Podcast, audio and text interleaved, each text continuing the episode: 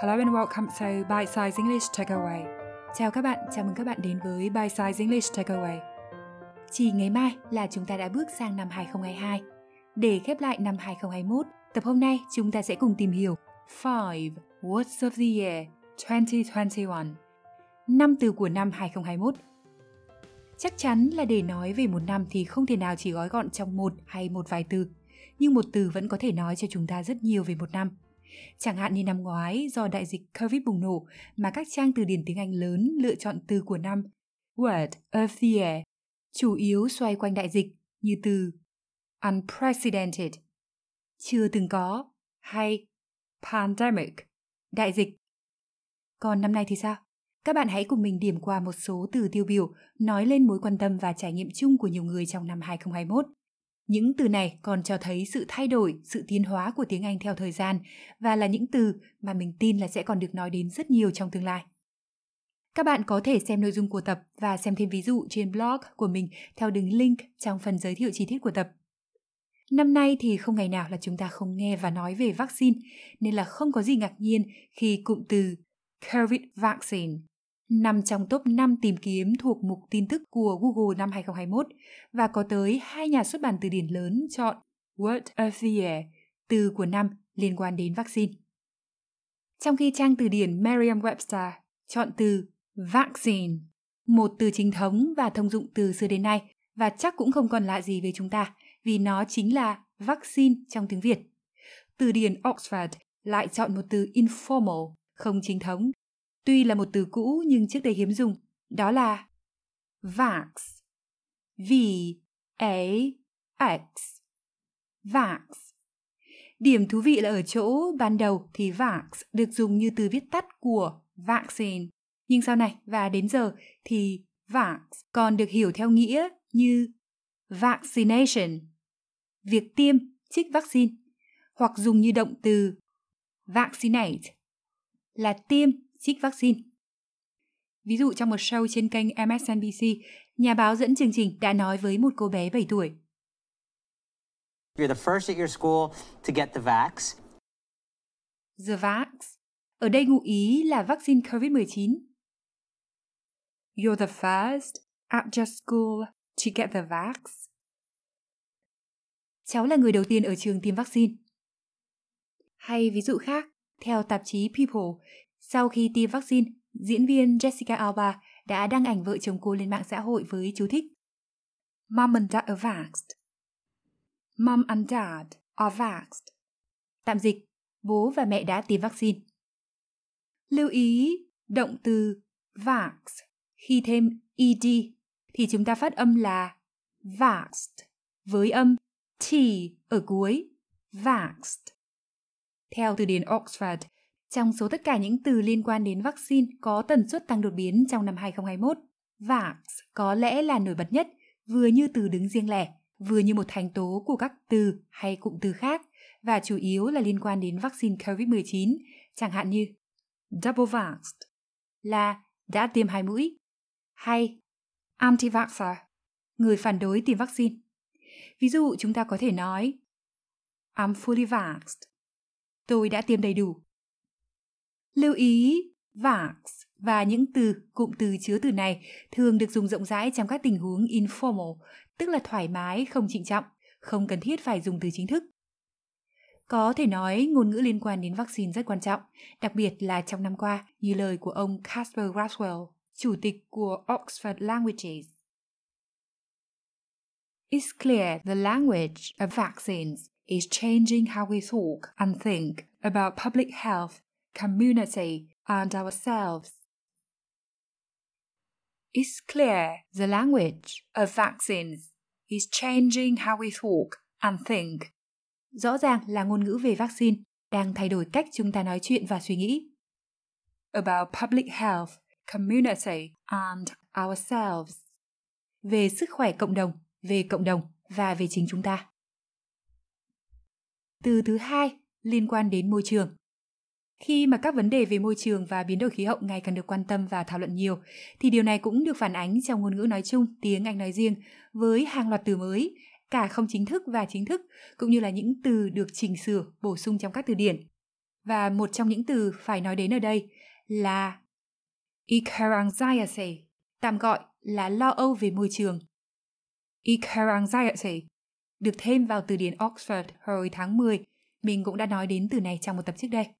Cụ thể hơn, theo từ điển này, eco-anxiety là cảm giác lo lắng về các mối đe dọa đối với môi trường, chẳng hạn như ô nhiễm và biến đổi khí hậu. Nói đến eco-anxiety, thì có lẽ nhận định sau trong một bài viết hồi tháng 9 trên trang Business Insider phản ánh đúng tình hình chung. Eco-anxiety is on the rise as more people become aware of how climate change will impact them. Cấu trúc Be on the rise có nghĩa là đang gia tăng. Eco-anxiety is on the rise. Lo âu về môi trường đang gia tăng.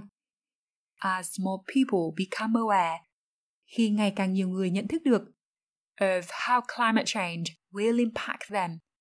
Biến đổi khí hậu sẽ tác động đến họ như thế nào? Nói về tâm lý lo âu này, chúng ta còn một từ khác là climate anxiety hoặc cụm từ đầy đủ climate change anxiety. Ví dụ trích từ một video trên Sky News của Anh. How should we deal with climate anxiety? How should we deal with climate anxiety? Chúng ta nên đối phó với lo âu về biến đổi khí hậu như thế nào? Lưu ý xét về ngữ nghĩa thì eco anxiety được hiểu rộng hơn như mình nói ở trên là lo âu về môi trường nói chung. Tiền tố eco có nghĩa là liên quan đến môi trường, đến sinh thái. Còn climate anxiety phản ánh tâm lý lo âu liên quan cụ thể đến biến đổi khí hậu. Nhưng mà nhìn chung, hai từ này thường được dùng thay thế cho nhau. Tiếp đến là một từ liên quan đến lĩnh vực công nghệ và cũng thu hút được rất nhiều sự quan tâm và tìm kiếm trong năm qua, đặc biệt là sau công bố đổi tên của Facebook thành Meta. Hay theo giọng Mỹ và của chính Mark Zuckerberg, CEO của Facebook. Meta. Meta. Từ mà chúng ta sẽ nói đến ở đây là một từ gắn với Meta, đó chính là Metaverse. Metaverse. Nhiều nguồn tiếng Việt gọi là vũ trụ ảo. Theo một số nguồn, từ Metaverse thực ra không có gì mới mẻ mà đã ra đời từ năm 1992 bởi một tiểu thuyết gia. Xét về mặt ngôn ngữ, Metaverse là từ ghép của thuật ngữ meta trong tiếng Hy Lạp và từ universe trong tiếng Anh. Universe là vũ trụ, chắc chúng ta biết rồi. Còn meta khi dùng như tiền tố trong tiếng Anh thì mang một số nghĩa, một số hàm ý khác nhau. Do vậy cũng có những cách diễn giải từ metaverse hơi khác nhau. Có lẽ cách diễn giải đơn giản nhất là meta được hiểu theo nghĩa như beyond trong tiếng Anh với hàm ý là xa hơn, hơn cả hay trên cả thường để biểu thị một thứ vượt xa hơn hay là nằm ngoài một giới hạn nhất định. Giới hạn này có thể là hữu hình, chẳng hạn như không gian địa lý, hoặc giới hạn vô hình như là tầm hiểu biết hay sức tưởng tượng, vân vân. Nhìn từ góc độ này thì Metaverse ngụ ý về một nơi, về một không gian vượt ra ngoài giới hạn của vũ trụ, của thế giới thực tế trong hiểu biết vốn có của chúng ta. Còn xét về mặt công nghệ, Metaverse là một khái niệm rộng và phức tạp và cũng có những cách hiểu, những cách diễn giải khác nhau về nó. Vì về cơ bản chưa có một Metaverse hoàn thiện mà mới chỉ là những ý tưởng đang được một số công ty hiện thực hóa dần dần một cách sơ khai manh mún. Hiểu nôm na, Metaverse là một không gian thực tế ảo, trong đó người dùng có thể tương tác với môi trường do máy tính tạo ra và tương tác với những người dùng khác, thường là qua một đại diện ảo gọi là avatar, chính là avatar Nói ngắn gọn, chúng ta ở trong vũ trụ ảo nhưng trải nghiệm mọi thứ như trong thế giới thực. Bạn nào từng xem phim ma trận The Matrix hay là chơi game 3D chắc là sẽ hình dung ngay được. Nói theo cách khác, theo một số nguồn, trong đó có BBC, thì nếu như Internet là thứ mà chúng ta chỉ nhìn từ ngoài vào, thì Metaverse là phiên bản Internet mà chúng ta ở bên trong nó. The metaverse is a version of the internet that we're inside. The metaverse is a version of the internet that we are inside. Rất nhiều câu hỏi đặt ra xung quanh việc metaverse là tốt hay xấu và liệu có phải là tương lai của công nghệ, là tương lai của thế giới hay không. Chẳng hạn, chúng ta sẽ nghe ngày càng nhiều những câu như câu sau trên Bloomberg. If the future is the metaverse, should you have a financial plan for it? If the future is a metaverse, nếu tương lai là vũ trụ ảo, should you have a financial plan for it? Bạn có nên có kế hoạch tài chính cho nó?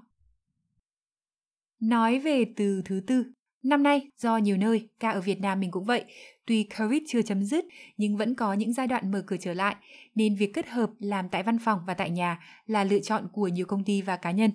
Cách làm việc kết hợp như vậy gọi là hybrid working, là từ tiếp theo mà mình muốn nói đến. Đây là từ tuy không hề mới nhưng mà được nói đến ngày càng nhiều trong năm 2021, bên cạnh những cụm từ đã quá quen thuộc với hầu hết những người đi làm như work from home, làm việc từ nhà, hay remote work, làm việc từ xa. Tính từ hybrid có nghĩa là được kết hợp hoặc là lai tạo từ hai hay nhiều thứ khác nhau. Hybrid dùng như danh từ thì là thứ kết hợp hoặc lai tạo từ hai hay nhiều thứ khác nhau. Hybrid working hay còn gọi là hybrid work dùng để chỉ cách thức hay mô hình làm việc kết hợp cho phép người làm có được sự linh hoạt về địa điểm làm việc, thường là giữa văn phòng và một địa điểm khác, chẳng hạn như ở nhà. Sự linh hoạt cụ thể là như thế nào thì còn tùy vào chính sách của doanh nghiệp của tổ chức hay tùy vào thỏa thuận của họ với người làm. Hoặc chúng ta cũng có thể tiếp cận khái niệm này theo cách sau, theo Harvard Business Review. Về cơ bản vẫn là sự linh hoạt về địa điểm, nhưng nhìn dưới góc độ làm việc và tương tác trực tiếp hay gián tiếp. Hybrid work. It's a mix of remote and in-person working. Hybrid work Mô hình hay cách thức làm việc kết hợp. It's a mix of remote and in-person working. Đó là sự pha trộn giữa làm việc từ xa và trực tiếp. Thực ra các mô hình làm việc kết hợp không phải là mới mẻ mà đã được áp dụng từ rất lâu trước đại dịch, đặc biệt là ở các tập đoàn đa quốc gia và trong lĩnh vực công nghệ. Tuy không phải là công ty, tổ chức hay là tính chất công việc nào cũng phù hợp với hybrid working, nhưng mà nhận định sau trong một bài viết hồi tháng 12 trên trang Forbes đã phản ánh đúng tình hình năm 2021. With the uncertainty of the pandemic, many organizations have turned to hybrid work as a potential solution. Turn to something. Trong câu này được hiểu theo nghĩa là chuyển sang, tức là bắt đầu thực hiện hoặc là tham gia vào một việc gì đó mới, khác với việc từng làm trước đây. With the uncertainty of the pandemic, với sự không chắc chắn của đại dịch, many organizations have turned to hybrid work. Nhiều tổ chức đã chuyển sang cách làm việc kết hợp as a potential solution, như một giải pháp tiềm năng. Nhiều doanh nghiệp tổ chức đặt ra câu hỏi liệu hybrid working có phải là cách thức làm việc phổ cập, là mô hình điển hình trong tương lai, kể cả sau khi đại dịch kết thúc, như tựa bài sau trên tạp chí công nghệ TechCrunch. Is hybrid working the future of the workplace? The workplace là từ để chỉ nơi làm việc nói chung. Is hybrid working the future of the workplace? Làm việc kết hợp liệu có phải là tương lai của nơi làm việc? Và cuối cùng, chúng ta hãy cùng khép lại tập hôm nay với một từ mang ý nghĩa vô cùng tích cực. Đó là perseverance. Perseverance là lựa chọn Word of the Year từ của năm 2021 của từ điển Cambridge. Perseverance có thể hiểu theo hai ý. Thứ nhất là sự kiên trì, dùng để biểu thị nỗ lực không ngừng để làm một việc hoặc để đạt một điều gì đó, cho dù là có khó khăn, trở ngại hay mất nhiều thời gian. Thứ hai là tính kiên trì khi nói về phẩm chất. Ví dụ, Perseverance is absolutely important in times of uncertainty. Perseverance is absolutely important in times of uncertainty. Kiên trì là tuyệt đối quan trọng ở những thời điểm không chắc chắn. Perseverance cũng chính là tên thiết bị tự hành của NASA được xác nhận là đã hạ cánh thành công trên bề mặt sao hỏa hồi tháng 2 năm nay, được xem là dấu mốc lịch sử hết sức quan trọng. Chính do sự kiện này mà việc tìm kiếm từ Perseverance trên trang từ điển Cambridge tăng đột biến và từ này có số lượng tìm kiếm lớn trong suốt năm 2021. Một trong những lý do mà nó được từ điển Cambridge xem xét lựa chọn là từ của năm Nhưng quan trọng hơn cả, theo diễn giải của họ, This word captures the undaunted will of people across the world to never give up, despite the many challenges of 2021. Động từ capture capture ở đây có nghĩa là thể hiện. Tính từ undaunted là bền lòng, không nản lòng, thể hiện sự vững vàng về mặt ý chí, về tâm lý, bất chấp khó khăn thử thách. Undaunted will Undaunted will có thể hiểu là ý chí kiên cường. This word captures the undaunted will of people across the world to never give up. Từ này thể hiện ý chí kiên cường không bao giờ từ bỏ của mọi người khắp nơi trên thế giới. Despite the many challenges of 2021, bất chấp nhiều thách thức trong năm 2021. Và perseverance cũng là từ khép lại tập hôm nay tại đây. Chúc các bạn sang năm mới sức khỏe và nhận được thật nhiều yêu thương. Cảm ơn các bạn đã ủng hộ và đồng hành cùng mình trong năm qua. Cảm ơn các bạn đã lắng nghe. Goodbye and Happy New Year!